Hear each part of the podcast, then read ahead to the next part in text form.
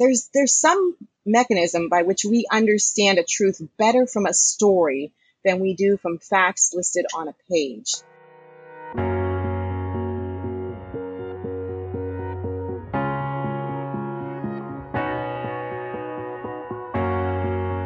Welcome to Tales with the Sales, where we discuss stories that matter because you are living one. I'm your host, Jane DeSales. I'm a writer, poet, and storyteller. It is my pleasure to introduce you to authors as we explore how fiction impacts our lives and culture. My guest today is Carolyn Astfalk. She is the author of the contemporary Catholic romances Stay With Me, Come Back to Me, Ornamental Graces, and All in Good Time. Carolyn is the president of the Catholic Writers Guild, and she is a CatholicMom.com contributor. She lives with her husband and four children in Hershey, Pennsylvania, where it smells like either chocolate or manure, depending on wind direction. Welcome, Carolyn. We're so glad that you could join us today. And here we're going to jump on in, and I would love to hear what literature you've brought for us today.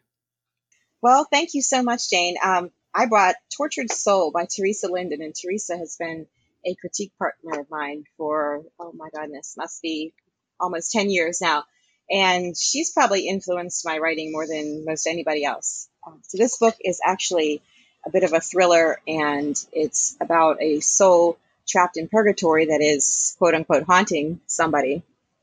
And so this little passage I can talk about later, but I think uh, really highlights the intersection of our uh, the physical, natural world and the supernatural, and how um, integral they are. Dropping his head, he let out a miserable groan that shuddered through the house, rattling decorations, pictures, and the crucifix in the hallway. A long second later, he disappeared. Silence fell on the house, and a sick feeling in the pit of Jeannie's stomach. Jeannie sat upright and peered at the spot where he had just stood. Her gaze darted from corner to corner, shadow to shadow, but he was gone. Her muscles released their anxious tension, but her mind continued to race. Where does he go when he's not here? Why does God allow him to haunt me? Doesn't a soul have to remain confined to its final resting place? True, purgatory wasn't final, but still, it was beyond the grave, and he should stay there.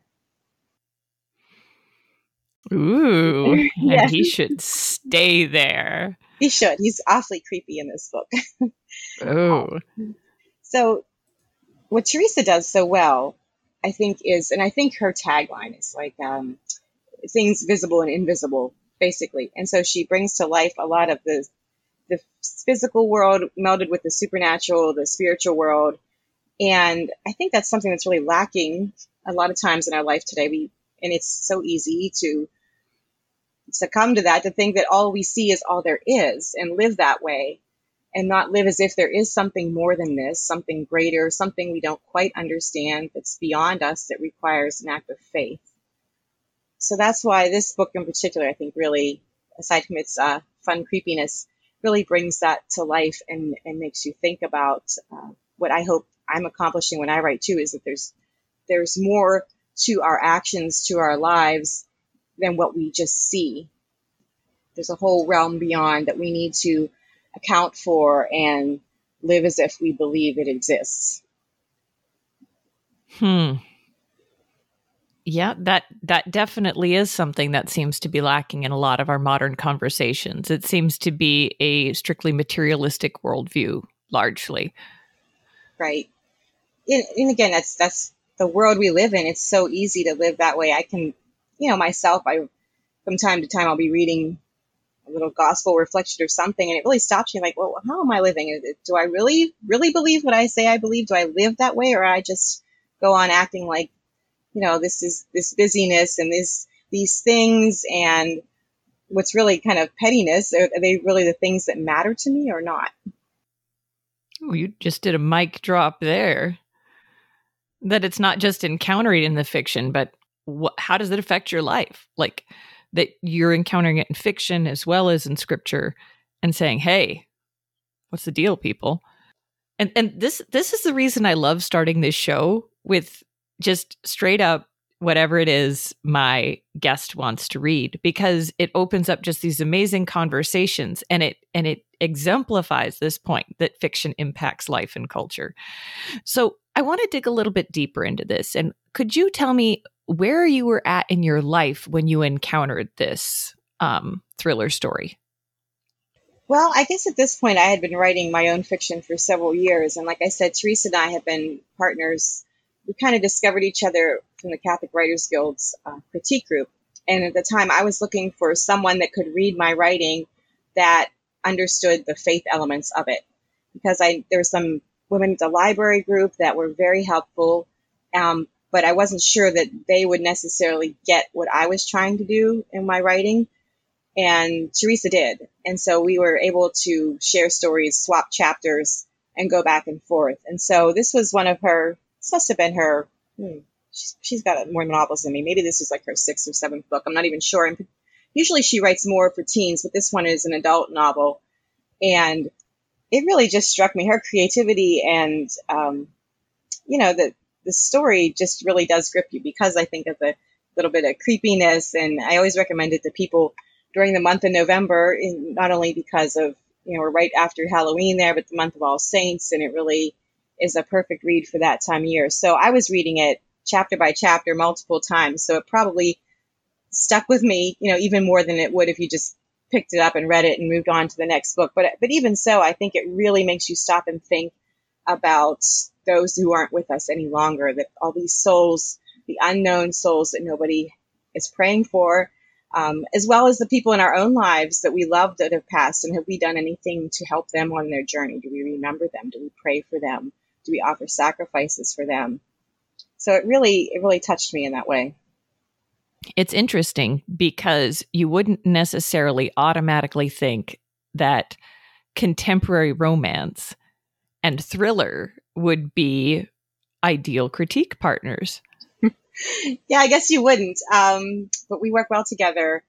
Uh, her books have like an element of romance. I don't know. I don't know if I really have much thriller in mind. A little bit of suspense, maybe. Uh, but I think because we both have the same goals and we share the same faith, and I think whether we started that way or not, I think our writing styles are fairly similar in that the way that we uh, add description and dialogue and things like that. It just um, melded together very well so in a way this wasn't just about accomplishing goals with your art and things like that but it seems like the relationship itself was of great value oh absolutely. to your writing yeah it is it's writing is so solitary sometimes and especially if you're in uh, kind of what i think of it as a little niche of this catholic fiction and it's easy to to feel very alone and like you're the only one doing this and it's very helpful to have people that are supportive, both practically speaking with writing and with promotion and those types of things, but also spiritually that understand when you feel like, why am I doing this? Am I wasting my time? Because they encounter the same discouragement, um, but yet they still rely on the same faith and the same goal of being faithful to what you feel that God is calling you to do, what He called to write, despite the fact that you might not see a lot of immediate material success or uh, promotion, publicity, that type of thing that comes from it. And so, would you say that you would consider your primary audience Catholics, or do you see that you have a greater audience with your own work? I would say primarily Catholics and Catholic women in particular, but there's a broader Christian audience too, because I'm definitely writing within the bounds of what is contemporary Christian fiction and follow the conventions of romance. And so there are definitely readers that appreciate the stories. And oftentimes I'll see a review uh, by a non Catholic that, oh, I, I didn't, it was interesting because I didn't know about these practices, or I don't really know much about how Catholics uh, live their faith or the devotions or things like that. Now, there's the occasional person that will set it down immediately because it's Catholic and that's not something they want any parts of. But I think by and large, Christian readers are happy to read stories of faith that reflect their own beliefs, but also maybe have something a little different that they were unaware of that's interesting to them. Ooh, and here we're getting to another point where we talk about that, you know, fiction bringing about relationship and greater understanding, empathy, even if it's outside of your own life experiences.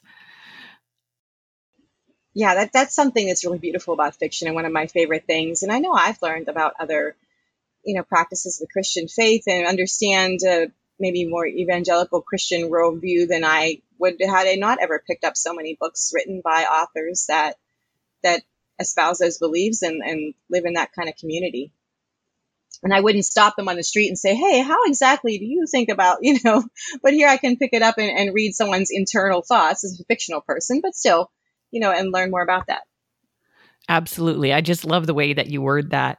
Well, and that's why I wanted to focus on fiction. I mean, I read a lot of nonfiction myself, but there's just something meaty about fiction in the world of art, in the world of creativity, that I feel is so necessary that we share. And in my experience, a lot of people seem to feel like once you stop reading aloud to your children, that fiction doesn't matter as much anymore. And they might not think that devoting time and energy to reading good fiction is a worthy pursuit. And how do you feel about that? Yeah, I'm always sad when I hear uh, somebody, you know, say that, oh, they were discouraged from reading fiction because it's frivolous. It's a waste of time. And I suppose if you're reading actual garbage, maybe it's a waste of time, but there's value in fiction, not only just for the sake of fiction, for storytelling, for entertainment, for relaxation, for escape, but there's so much more there. There's a wonderful quote by Dean Koontz in his novel Ashley Bell, and I, I have read some of his novels, not a lot, but this one was about a writer, and I'm gonna probably not get the words exactly right, but he says you should put more faith in fiction because it's really the only way you can come at the truth. Like side, uh, he says like you can come at the truth sideways, which is the only way you really get at it. So again, I probably muddled that a little bit, but it, it lays out the fact that there's there's some mechanism by which we understand a truth better from a story than we do from facts listed on a page. Because I think we're hardwired for story. That's how we comprehend all sorts of things in life. And it's easier to internalize and for us to understand, I think, comprehend, and um, then be able to not necessarily share that with others, but I guess internalize it, make it part of our broader understanding. It's just something that nonfiction can't deliver in quite the same way. Well, and I know in the type of homeschooling that I do with my kids that they always encourage you to use narratives for learning history. And, and I think it goes back to that whole idea of how key storytelling is to us as human beings. And I don't understand why we um, why we try to ignore that. And, and we try to say, well, if you're being a serious adult, then you're not engaging in storytelling. And that's, to me, that's like saying to be a serious adult, I don't exchange oxygen for carbon dioxide. You know, it just, it's in our DNA. Story it is. is. It is. You think of t- children too. How much do they love to hear stories about you or about themselves? A story about when they were born, or a story sometimes I tell them things from my childhood or teenage years that just are not big deal, really, just little things, but they sort of latch onto that because it's a story, and that's how they come to know me better. Oh, I, it, it makes me think of a story that my girls ask me over and over to tell them pretty much anytime we eat out about when my oldest was probably about one and a half, maybe two and we went we were traveling to visit my in-laws and we stopped at this nice italian restaurant because that's what was there on the side of the road. And we got our meal and you know it's me and my husband and this toddler and we enjoyed it. And she was eating her spaghetti and she's always been you know a moderate eater. She doesn't gobble the whole plate nor does she just pick at it. But she wasn't quite done and the waiter comes and takes her plate and she shoots him this look and goes, Hey! and points at him as he's trying to walk away with her food.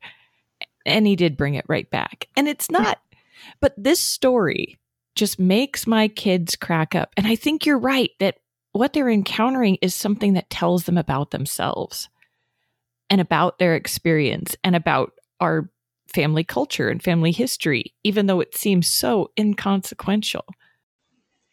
Right, it is. I think, and and it's the relaying of the story, which is the part of the beauty of reading fiction aloud, that you get all the emotion and there's some intangible aspects that aren't on the page that come across in the storytelling that again help you to know the storyteller and to know the story in a way that um, not just a list of a summary of facts of this first this happened which is how we teach children to write stories in the beginning right first this then this here's the conclusion. And that's the bones of it but that's not all of it.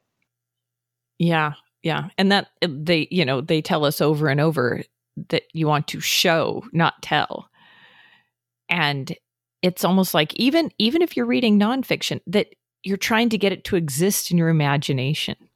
Sure. That it takes on this life of its own. And i i see this with so many different creative pursuits. Um I used to think that I had zero artistic talent. And then I went to one of those like paint and sip classes with a friend of mine for charity.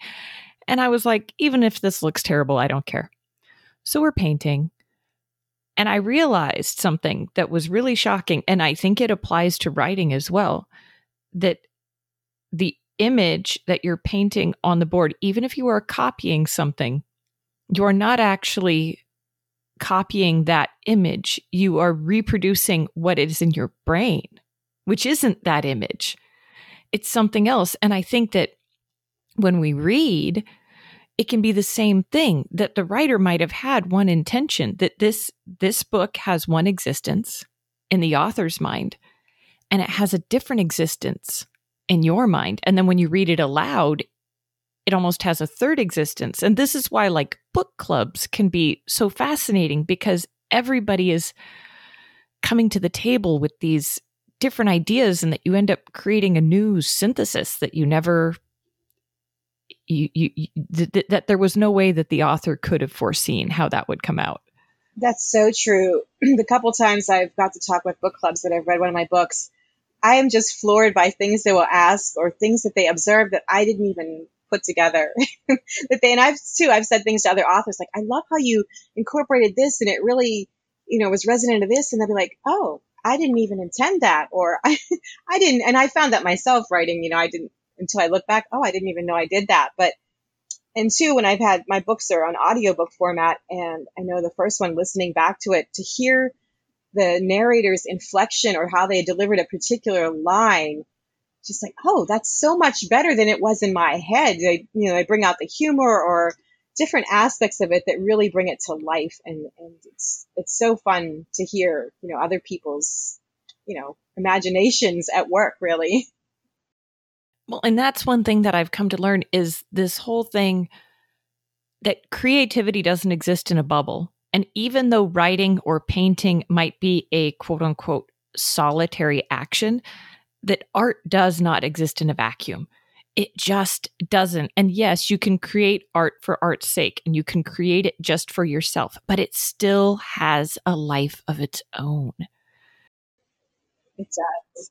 And that when you get it out there and when you develop relationships with people and relationships with work, it's just, I, I just geek out on it. What can I say? and I finally have kids that are of the age, the older ones, to be reading literature and things that I read, you know, when I was their age. And it's fascinating to hear their takes on them. Just things that we've both read. Um, there's, you know, a classic novel that's going to slip my mind, but you know, that I had read and I told my son, oh, I read it in high school. I didn't, didn't like it. And he read it and he's like, I loved it. and so why did you love it? What is it that you got out of it that I didn't? So It's fascinating to hear that. Again, you come to know somebody through their, their interpretation, their understanding of the art. Mm it's almost like art is essential to our experience. Maybe our creator is an artist. Shock. I know that's part of the beauty of whatever you can create, big or small, or or you know, writing or painting or woodwork or anything, is we share in the creativity of God, and that's such a beautiful thing. It's just an opportunity to get a little glimpse of, of part of what He is. And really, that's all we can handle is right. little glimpses. yes, I imagine so. well, let's talk about the little glimpses that you do in your work. So I've read one of your books, and it's a contemporary romance called Ornamental Graces, a holiday romance.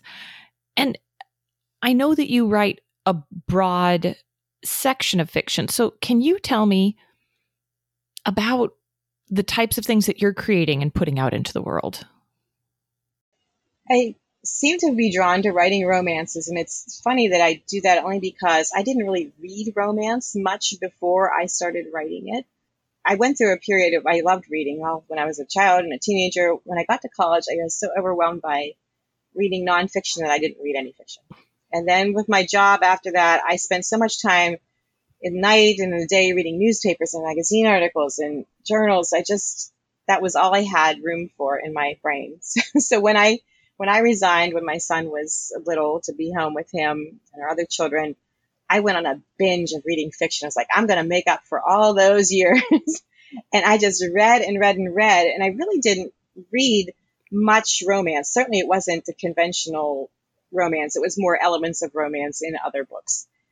But yet when I started to write, which is something I did almost on a lark, just let's see if I can do this National Novel Writing Month thing. What I found I was writing was romance. Like, oh, that's interesting.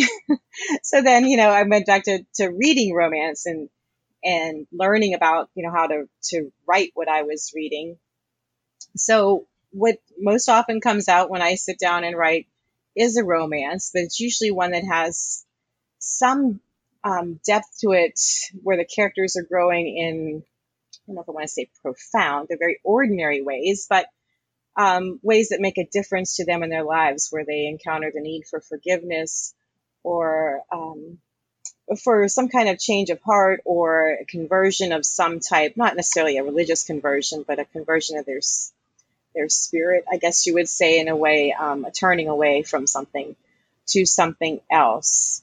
I usually talk about it in terms, at least when among Catholics, as theology of the body fiction, because that's what has heavily influenced my understanding of romance um, in almost every way. So, what Pope John Paul II had to say about the body and its significance for how we live and for how we communicate ourselves and our actions and, and the intent behind them all always plays into what I write whether I want it to or not. That's that's that's what comes out. That's my worldview that seeps into my writing. And for our listeners who are unfamiliar, could you just give the briefest explanation of how you view John Paul II's theology of the body? I would say it's simply put, it's the meaning of our bodies that express who we are as man and as woman, and that there are inherent qualities and roles that arise from the fact that we are a man and woman and how we relate to another, and most importantly, how we love and, and are loved by another person. That's that's a really short distillation of his magnum opus, but there you go. That is so significant because how we give and express and receive love from one another impacts how we give and receive and accept love from God. Exactly. And and so so oftentimes the, one of the beautiful things I think about reading Christian romances is seeing the love of God reflected in the characters. And oftentimes, you know, the the hero of the book loves in a way that we want to be loved by God, the way he does love unconditionally and freely and totally. And so those are the kinds of characters I like to see in romances, ones that are flawed for sure, but are striving to love in that way and recognize, even subconsciously, but that is how they want and need to be loved by not only other people, but by God above too. And that's so different from a lot of what I've experienced in the romance genre at large. Yeah. That I I, I read your book and I read a couple other romances because in working on my novel, I am clueless on how to write a love story. You want me to write a war scene? We're great. But you want me to write a love subplot? I'm kind of at a loss and feel awkward. And so they're like, well, you need to read what you're going to write. So I was reading some romance and it, a lot of it is, like we discussed at the beginning of the show, very materialistic Right. Or the other thing it can be is what what shocked me is one of the books I was starting to read was a love story, and this was written for YA, and there was like relationship violence going yeah. on, and it was expected that the reader would find this acceptable.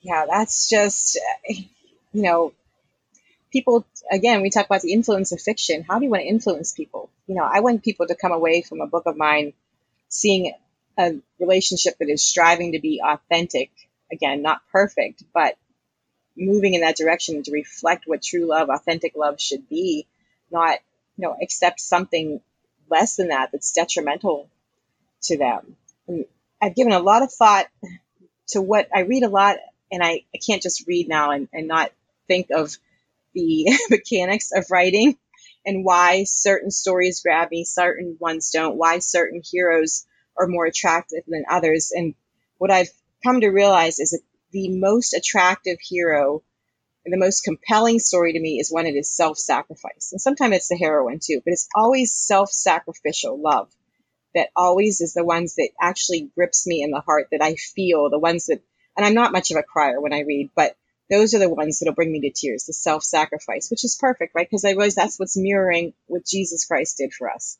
So that's what resonates in my heart. That's what I want to to convey in my characters that love is giving, you know, that it's it's sacrificial, it's full and total, and so compelling um, that that kind of you know that the first feelings you have of attraction and new love, that kind of feeling is is what God feels for us. Now, for us as humans, that kind of wears off and you, you know, over waxes and wanes over time and things. But God loves us with that, that exciting kind of, I can't live without you love.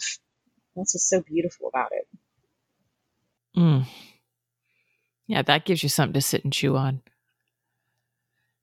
When you were talking about a hero that's self sacrificial, for whatever reason, the one who come to mind for me is Samwise Gamgee in Lord yeah. of the Rings. And the thing about him, like he's one of my favorite characters of all time. I love Lord of the Rings. I know it's not for everybody, but I'm sorry. This is my show and I get to geek out on my favorite book. mm-hmm. um, but the thing about Samwise Gamgee is he is a hero, but it's in simplicity that he's never looking for his own glory. He's always looking for service and love and just meeting the challenges that come to him head on. He doesn't go looking for them. And yet, the way that he responds to them is with the gifts that he's given in that moment. Like he responds to the graces he's given in that moment. And I've never actually thought of it that way before. There's something to that that his sacrifice he never he never knew what he was going to be called to offer and to do.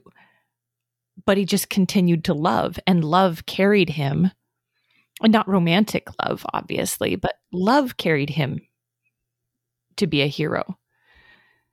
And that's so different from a materialistic view that says essentially violence is what begets heroism. Right what a great model he is of ordinary love. And I say ordinary just meaning it's common, but it's extraordinary. It shows you how extraordinary the ordinary is to doing those little things faithfully and just acting upon um, what you know to do, what is right. And, and the, those are the things, those little daily, seem like small actions are heroic, really. Yeah. And here we go. You know, maybe we need that reminder because sometimes the ordinary is so hard to make it through on a given day. Yeah. Yeah, it can be. And that's, you know, again, the beauty of telling stories and kind of revealing that these little things are big things when you when you arrange them in a certain way and they're motivated by a certain thing and you look at the story the story of a life you know, those little things aren't so little anymore. They're a, they're a pattern, you know, that um, we kind of become what we what we do and what we've how we've acted. That that's becomes who we are. You mean we don't grow in virtue instantly and overnight? if only that were true. I've had a lot of overnights and I ain't there yet. Me too. So you get your readers engaged in love stories that revolve around theology of the body. What impact are you looking to have on your readers in your work? I hope that they walk away with a sense of how love isn't a feeling. I, was, and I used to do engaged encounter years ago, and they were real big on saying that love is a decision, not a feeling. It's absolutely true, because the feeling is temporary, but the action and the commitment is permanent. Um, but that so there's all the wonderful things that I like to write about that exciting part of love that I talked about that you get in a romance novel because people are meeting and they're kind of on that precipice of making that commitment together. Um, but there's so much more to that and and that your that relationship both physically and emotionally that intimacy has to abide by certain I hate to say rules, but there's a certain way that we act that's consonant with how God created us that ultimately brings joy, even if in the short term it brings some suffering and some sacrifice, that ultimately living in that way that you're loved and being loved in a way that is compatible with how you were created by God, that that will ultimately bring joy. That's kind of a lot to come away with. I also hope they just say, "Hey, that was a good book," and I enjoyed it. but you know, that on some level, they recognize that there's there's something more going on there as well. Mm. What impact are you hoping that your work would make on our culture at large? I guess I'd say two things. One, the older I get, the more that I see that the only way to impact the culture is by changing myself. So I guess to the degree that something I write might have a small influence somewhere in somebody's um, life, that would be one way. The other way, is more of a um, broader thing, is I want to have people be aware that there is Catholic fiction out there that is a thing, that we have so many Catholics that are totally unaware that even exists. To the extent that they do know it, they haven't moved beyond Tolkien, which is wonderful. But we won't have another Tolkien unless we have other Catholic writers trying to write to the best of their ability. So, yeah, I would think that I'd hope that people are aware that they can read stories that reflect their own worldview or their own experience of Christianity that they can recognize themselves maybe a little more easily in than some other books. That makes sense to me. Well, and the other thing is, like you were saying, the only way to impact culture is to change yourself. And I might be going out on a limb, but I'm betting that your creative work does change you. Oh, sure yeah, people often say they, they write the book that they needed to to read or to experience. So oftentimes as I'm writing too, I there's you know whatever theme is in that particular book, whether it's you know some of mine, I'm thinking freedom or mercy, um, all of those kinds of things. There's there's certainly lessons that I take away from them that you know the characters are learning, but you know what I'm are learning right alongside them too. Mm it, it still just blows me away how how all of these things that, like you were saying that people wonder if what they're doing matters when you're engaged in a creative work you wonder if what you're doing matters but you look at all the things that we've just listed off in the last few minutes right that are so important and they can come from this thing that we can fool ourselves into thinking is insignificant in the moment yeah. Well, and, you know, when when you first asked about me picking a particular work, and I think when I emailed you, I said, "Oh, that's tough for me because I read these books and I internalize them, but I forget them. I forget the details." But I bank on the fact that I have internalized them. That if I'm not remembering details and settings and scenes and character names, there's something I've taken away from that's now part of me. It was this external object, but it came in through my imagination and now in some way I'm a different person. It might be a very small way, you know. It, I don't think there's a lot of books I have that would say just changed my life, but there's little things in there that now I've internalized that become part of my understanding of others and how I see the world and perceive other people. That's great. And so even this is helping you in that struggle for v- greater virtue. Yes, yes, absolutely. So I would like to know what special things do you do to foster your creative process? Oh, I wish I could say I had some great formula, but um, most of all, I think, and this is not because I chose this by design, but because this is what's available to me, I allow myself the freedom to daydream. And so much of my writing was done with little children. Now I have a little bit older children, but it's always a crazy amount of busyness going on around me. So sometimes when I can't even get to the keyboard, I can always have a few moments to dream. And there's so many, I don't know how many of my books were written when I was riding around a baby trying to get them to take a nap in the back seat. and there were so many scenes that would come to my mind or details or this conversation. And then I would come home and scribble them down, or eventually I got a little voice recorder so I could do it while I was driving. I think that was before I had a smartphone, but um, I, I, think that's still the beauty of it because my daughter was asking me last night, you know, how far I was coming, and she knows I have these three books, these three projects, and you know, I realized I don't have, I have some of them somewhat written, but I said, oh, but it's all worked out in my mind, which I think is the biggest hurdle because I've allowed myself all this space to, to when I have a few minutes or when I'm doing chores that don't require a lot of concentration, like doing dishes or like the driving or showering or something. I just allow my mind to go there and imagine these characters and what they're doing. And I think that's been the biggest part of the process. And I think not only does it help with the overall story, but I also um, think it helps with dialogue, actually, just to see watch these characters play out their scenes in my head and not feel like I'm forced on the page to come up with what this one says, but just to imagine them and how they speak and communicate with one another. So they just exist in your imagination. They do. as full people. Yeah. And sadly for them, they never get to leave. So I revisit them years later and they're like, my story's done. no, no, your story's never done. oh, man. well, and I find it interesting that you started writing or at least the way you were describing it, was in NaNoWriMo, National Novel Writing Month, which for those people who don't know is November. Can you tell me a little bit more about that?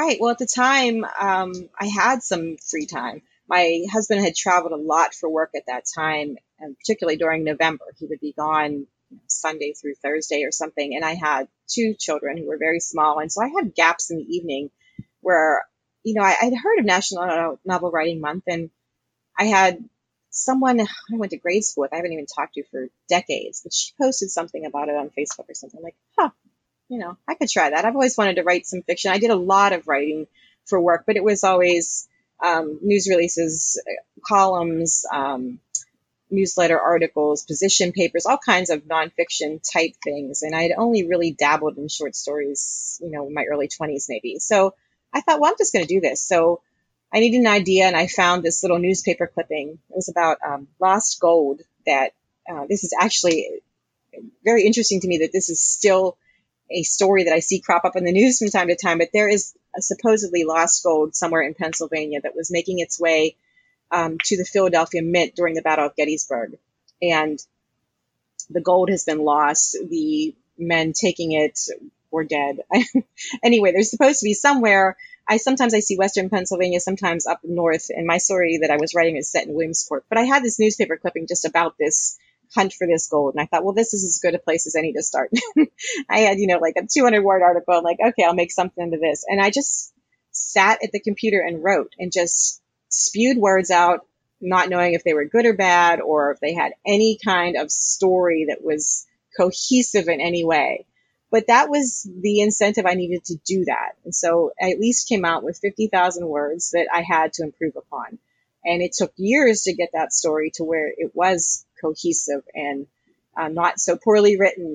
But um, just doing it was was the biggest hurdle, and that's that was the way I started. So I think National Novel Writing Month is is great for that to just force you to sit down and write words. As everybody says, you can't edit something you haven't written just write it. then you can fix it. I've actually participated in Nano twice. And the first one, I wasn't able to finish my manuscript. But the second one, which was in 2019, I did finish. And that's actually the novel that I'm working on right now. Um, and it turned into a series of four books that all live in my head. And so I feel you when you have all of these characters, and mine is 20th century historical fiction. So not only do I have the characters, but I have their world yeah. existing in my head. And and it's kind of tiring because it's like I know your story, but I don't know how to tell it yet. And so I'm working on that. yeah it's a process. And mine is like, well, I think I can tell it, but I can't find time to get to write it. That's the other hurdle. That's again why National Novel Writing Month is good. It makes you create some discipline in your life to write. Yes. And and I find it interesting that when I did it, I had young kids and when you did it, you had young kids as well. And I mean, we're talking about a time in your life where you don't know if you have time to shower or you know and, and, the idea of putting on makeup is just non-existent in my mm-hmm. world but i'm sure that some people struggle with that too and yet you can find this time it, it's almost like an inspired time in some ways it is and it's not a time that drains you i find that like last night i wrote i don't know five or six hundred words for um, something i do with another authors it's a, called a collective story where I, I wrote the first part we handed off to another author it's going to go through six seven authors and it'll be a short story when it's done so it was just something I didn't need to invest a lot of time in. It's not, you know, a novel. Um, I just needed to, to get it done. And, and it, the words came easily and I was like, "Ooh!" I just, I felt energized, not, not like my energy had been depleted, but like, oh, I could go on and do something else now. So it's kind of counterintuitive. You think I've got all this work to do at the keyboard, but it's kind of rejuvenating work. I find writing a really helpful way for me to organize my thoughts, and I call it collating them that I actually use a program called 750 words and you just word vomit 750 words every day and it gamifies it for you. You know, you can earn badges and things like that, but I find that I feel so much better. Yeah. A- after getting it all out. I know. And it's in fiction, but in non, like I wouldn't call it nonfiction because I'm not ever publishing it, but journal writing. I, you know, from the time I was about 13, I kept a journal and I kept a daily journal. I have them bagged in my attic and oh, they're the most boring and embarrassing things ever written. But I'll tell you, they had such value. And I still, when I'm upset about something or there's something just aggravating me, um, to sit down and write it out longhand with my pen in cursive, page after page, everything looks better after I've done that. It's, like you said, it organizes my thoughts um, allows me to express them. And I always unfailingly come away feeling not that everything's solved, maybe, but it's always better after I've done that. Cheap therapy. it is. It is. I have the burning question. Did you ever publish that first nano book that you wrote? Yes, that is, um, let's see, one, two, three, was it the third or fourth novel published? Rightfully Ours it was it went under several names until it was cleaned up and changed. But yeah, it was published in uh, 20, 2017, I think, um, with Full Quiver Publishing. So yeah, it it didn't look like it looked when it started, but the bones of the story were still there. And so, how many years, start to finish, was that manuscript? Seven. You know, it, it's funny because that's also how many years it took Rhonda Ortiz for her first novel. And I'm looking at that and going, I started mine in 2019. We're going on three years. I've still got four years to go.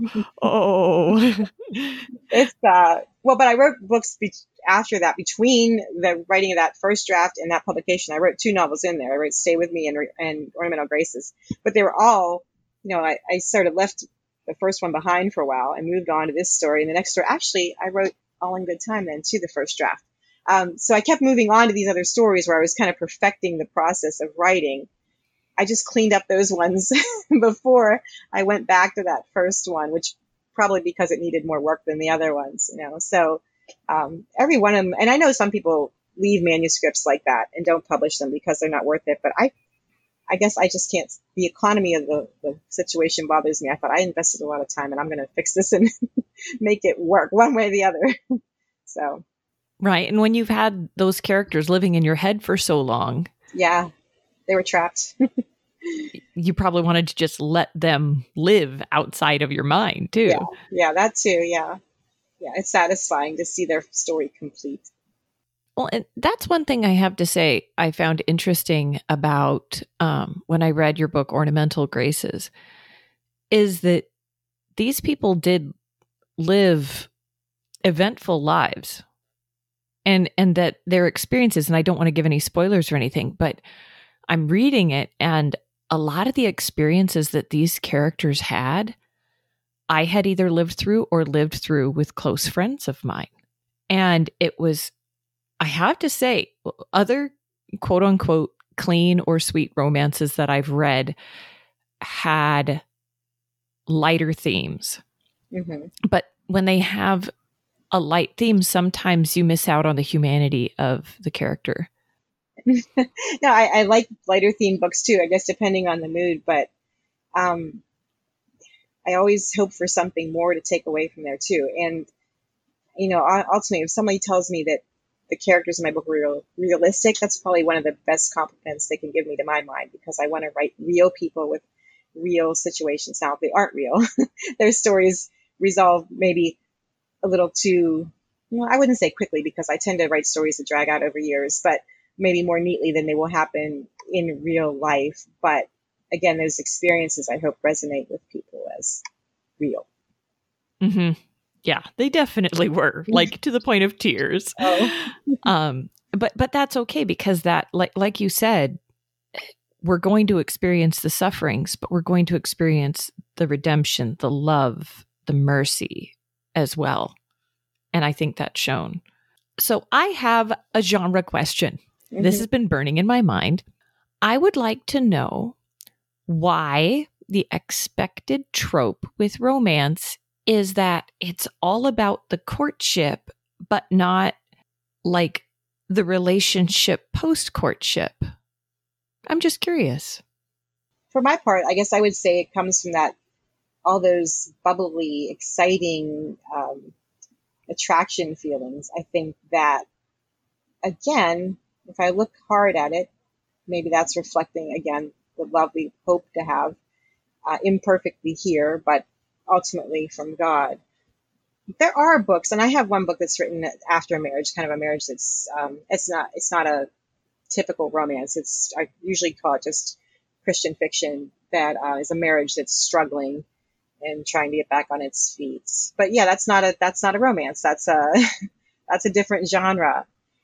I think it's just that excitement factor. I think it's that we all want to relive that or experience for the first time that kind of excitement, that kind of discovery of somebody. Here's here's this one person that knows me and that I know, unlike any other relationship in a different way that, that, accepts all of me, my good and my bad. And again, unless I'm saying this, I'm thinking, oh my goodness, I'm just reflecting back again what we, how we hope to love and be loved ultimately by God. And whether we know that or not, we have that heart shaped hole that we're trying to fill. And I think romance is one of the obvious ways, in a, in a legitimate way, that we fill that in a temporal world. Ultimately, it's not going to completely satisfy, but you know, like the sacrament of matrimony, it should be a reflection of what we ultimately will experience. Both the love, the fulfillment, and the sacrifice. Yeah, yeah.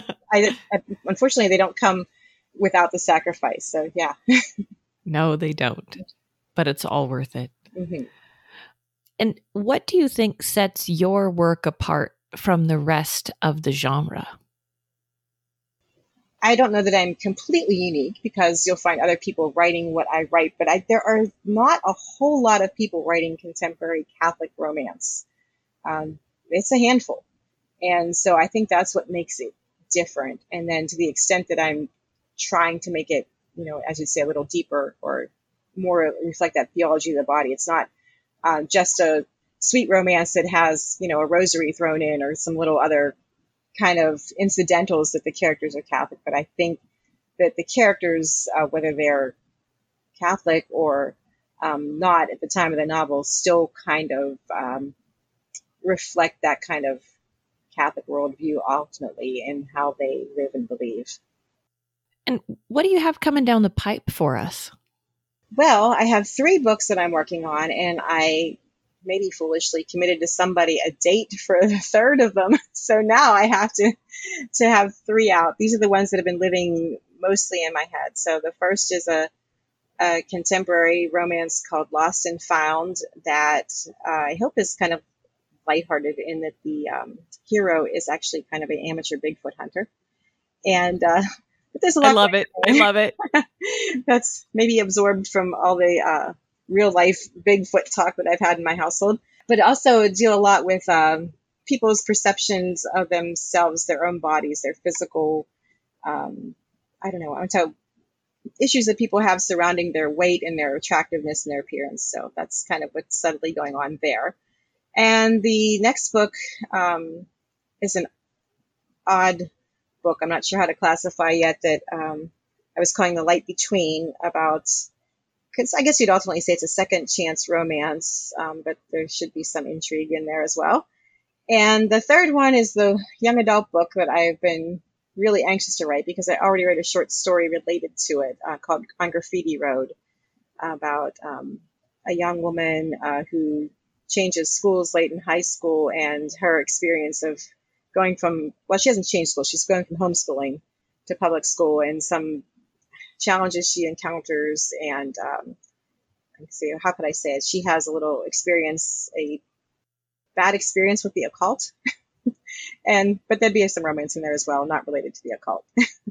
so those are the those are the three lined up, and then if I get those finished, there's a historical book that I've been um, had in the back of my mind for years because I'm put off by the amount of research it will require. but eventually, I will get to that. what time period is that one? Uh, it's um, 1890s Johnstown flood in Pennsylvania. So I, I have a lot of. I visited that area because it's not far from where I live um, several times. So I, I have some knowledge of it, but having not written day to day details of that time period, I know I have a lot of work to do. Yeah, that's why in that second NaNoWriMo, when I completed the book that I completed is a 20th century historical fiction, and I had no idea what I was getting myself into. Yeah, you only don't know what you don't know until you start writing. oh my goodness. And I don't have any like background classes in creative writing or anything like that. And so, you know, I'm learning craft as I go and I'm listening to these other historical fiction novelists. And they're like, well, you know, I usually spend one to two years on research. And I'm like, Oh my goodness. And I'm very good at research, actually. I was in debate in high school. You know, I've got mad nerd credentials here. Um, so it's not the act of research, but it's the volume of research to make it real. Because, like you said, in the Catholicism in your work, you don't want to be just throw in a rosary and call it good. Look, it's Catholic. You don't want to throw in a tin beer stein and say, oh, look, it's 19th century, you know, and call it a day because it's so flat. Right. That's where all those little beats that I don't think about when I write contemporary, like picking up a mug or something. Well, then I have to think, oh, well, in 1890s, at this um, level of income, what kind of beverage holder would they have had? And how do I, you know, it's just so many little details to make it right, to make it authentic. Yeah, I think it makes it a little easier that I'm doing 20th century, but and and the fact that it's four books. I'm like, it's four books in three places I've never been to, in a time period I've never lived through. I'm like, what was I thinking? This is this is madness. But at the same token, it's if, if you stop and you stop looking at the work and you just do the work, then I think it gets enjoyable. It does. And sometimes just spewing things out with inaccuracies that you can then go back and correct is helpful too because it's so easy to get bogged down in the research and then then you get so off track it's hard to, to get back on again. Right and especially when you're like me and you're not just doing research but that you're learning craft and you're writing and you're editing and you're revising it's i think i need to compartmentalize and like do one for a while and then do another. And i don't exactly know what order those boxes go in but that's one of the great things about doing this podcast is i can talk to people that know what they're doing. And one of the beautiful things about writing is you can do it your own way. There's you can hear all kinds of suggestions in different ways and then take what you like from this one and not the other one and what works and suits you best and do it your way because I don't think any two authors' processes are identical. We all kind of come at it just a wee bit differently. which is probably a good thing. Yeah. Or else we wouldn't have a variety in our world. Right. Yeah. Stories are unique to the person who wrote them. What would be the easiest place for us to access the stuff you've got going on? My website is the easiest place to find all the possibilities. So that's carolynastfalk.com, and I have a book tab there, and then you can see because the books are all available on paperback and ebook and audiobook, you know, Amazon, but other places as well. So that's the simplest one-stop shop. All right. Well, we have a one stop shop for adventure for you right now. It's time for the rando round. Are you prepared? I am ready. All right. I've got my list of 100 over caffeinated questions, and you get to pick your dice. We have pink sparkles or tie dye. Oh, tie dye. Tie dye. yes. Yes. I'm so excited about the tie dye. I, I have a thing for tie dye. Okay. It's very joyful. All right, so let's see what we rock and roll today. Why don't we try 71? What are three books you would recommend? Okay, let's see. I'm just going to come with what comes at the top of my mind. Stephanie Landsem's Landsem's uh, In a Far Off Land, which is a historical romance set in Hollywood. Um, it's fascinating. Her you talk about historical research. She's done a fantastic job. It's uh, it's a, a sort of retelling of the prodigal son, and it's beautifully written. She's very talented and hardworking author. So that would be one right there. Um, two. Let's see. Let's see. The Grace Crasher by Mara Faro. It is a contemporary Catholic romance that is much in the style that I write, so I guess I identify it with very well. But it's um, romance with a lot of humor and also a lot of deeper work going on there with the characters as well. Third, I'm going to say Elizabeth Byler Younts is hmm, which book of her should I pick? The Bright Unknown. She is not Catholic, but the characters in this book are, or at least one is, and um, it's just she's a gifted writer too. Beautifully written story that starts in um, an insane asylum, actually, and is moving and powerfully written. really, the books I've read by her, are all I could say that about all of them. Um, so I would say, yeah, The Bright Unknown by Elizabeth Byler Younts, who actually happens to be kind of local to me. So there you go. Very exciting. And you don't read a whole lot of stories that take place in a mental institution. So that's and and it, it, was kind of funny. I was looking up what the intention for the month was to pray for, and it's actually for mental health. Ah, and so okay, there you go for November. And I mean, mm-hmm. this is going to air in December, but y'all can y'all can pray for people with mental health struggles anytime. Yep, anytime because we could use it. Yep. Um, let's see what else we come up with here. One hundred. You're in your van. You hear Journey's song "Open Arms" come on the radio. What do you do? I leave it on and reminisce about my youth. Although I don't know um, that song has a particular memory for me, but I know that this faithfully was a theme from my high school prom. So.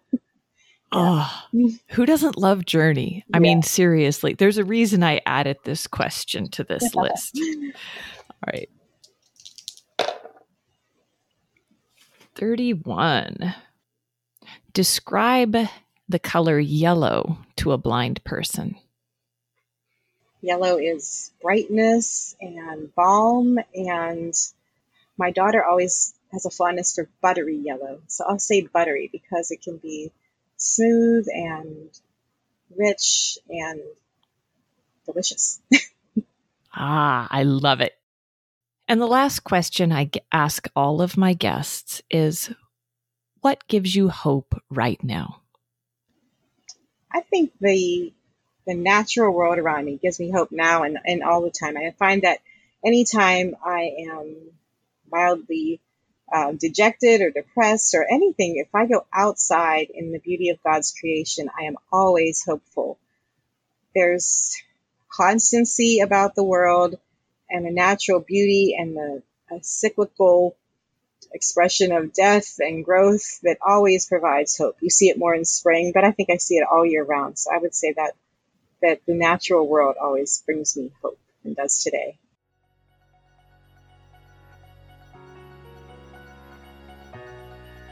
I'm grateful for this time I got to spend with the talented storyteller and thoughtful woman, Carolyn Astfalk. You can find her works at CarolynAstfalk.com. If you enjoyed listening to this conversation, click on the follow button for more tales every other Tuesday. And in the meantime, read stories that matter because you are living one.